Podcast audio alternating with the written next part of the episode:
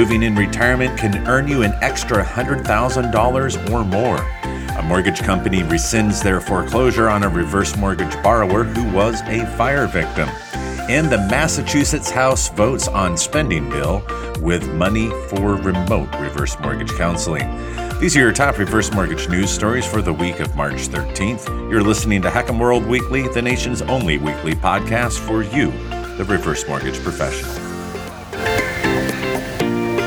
Moving in retirement can unlock a big pot of money to help you fund those post work years, says a recent column in CNBC. In 2019, the typical homeowner 60 and older who sold their home or relocated to a cheaper housing market accessed nearly $100,000 in home equity, that according to new research published by the Vanguard Group. Now, what are the typical reasons why someone would sell? We'll get to that in a minute, but the typical person at the top 10th percentile even made more money when moving, 347,000, by using the retire and relocate strategy Vanguard found. A quarter of all U.S. retirees do have the potential to shore up their retirement by moving to a cheaper market, says the report. While the maneuver is not right for everyone, it can give them a cushion to have more cash flow in their retirement years. The average homeowner 60 and older has about 223,000 in retirement savings, said the report, a sum which may be inadequate for retirement income and cash flow. It's definitely part of the conversation when you look at overall wealth planning, said Lauren Wybar, a certified financial planner and senior wealth advisor at Vanguard. Real estate is an arm of their nest egg. I couldn't agree more. If you're working with realtors or originating HECM for purchases, you'll want to listen to this. It says retirees moving from a primary residence on the West Coast, that would be Washington, Oregon, and California, and also the Northeast, are generally those that are in the best position to unlock a significant portion of home equity when they retire, sell, and relocate. That due to the relatively high home values in those states. Those from Nevada, Utah, Colorado, Arizona, and Florida may also be well positioned. However, it should be noted that those moving from the Midwest, perhaps in a lower value market, are not going to stand to benefit from the home equity extraction on relocation. 80 year old Ed Sharp was among more than 1,000 people who lost their homes in the Marshall Fire in Colorado. And he generally takes life in stride, says a recent report in CBS Colorado, but the last year has even tested his patience. His new manufactured home arrived a little over a week ago, and if not for Boulder County Treasurer Paul Weissmann, he may have lost it too. Because he has a reverse mortgage and the house has to be his primary residence. If he's living somewhere else for longer than a year, says the column, regardless of the reason, federal regulations allow his mortgage company to foreclose on the property, which is exactly what happened to Sharp.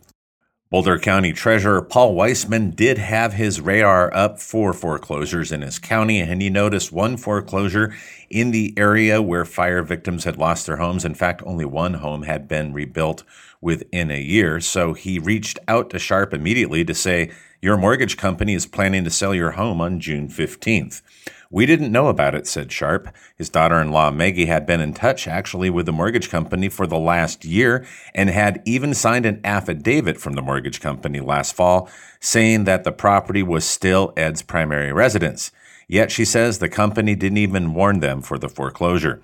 CBS News Colorado aired the story on Monday explaining the situation, and two days later, Maggie called them to say that the mortgage company had rescinded the foreclosure. That's all I heard. It got settled. That was it. Stories such as these have many reverse mortgage professionals looking again to the need to improve servicing of reverse mortgages and avoiding situations, especially such as the one that Mr. Sharp encountered. And in our final story, the Orange and Blue Press reports that the Massachusetts House is preparing for a formal session in which they will vote on a redrafted version of Governor Maura Healey's fiscal year 2023 supplemental budget. And it includes nearly $1 billion of immediate need spending. Now, the House Ways and Means Committee bill has a net cost of 223 million, and that includes bonding authorizations, but it also extends popular pandemic era policies. Here's the key takeaway for reverse mortgage professionals in the state of Massachusetts. The bill makes a proposal to make permanent the authorizations for remote notarization services, remote reverse mortgage counseling, and remote shareholder and board of directors meetings for nonprofits. So, good news if you're originating in the state of Massachusetts. It seems they're putting some funding behind reverse mortgage counseling, even remote reverse mortgage counseling. So, that is good news. If you have any other details and you're originating in that state, please send us an email at info at hecmworld.com. Thank you for joining us for another episode of HECM World Weekly, the nation's only weekly podcast for reverse mortgage professionals.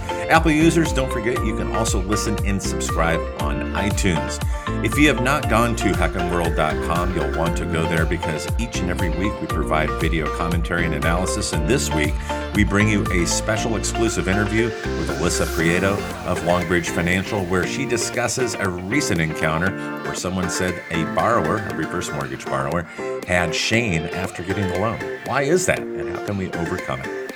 That concludes it for this week, and we'll see you again for more reverse mortgage news on the go.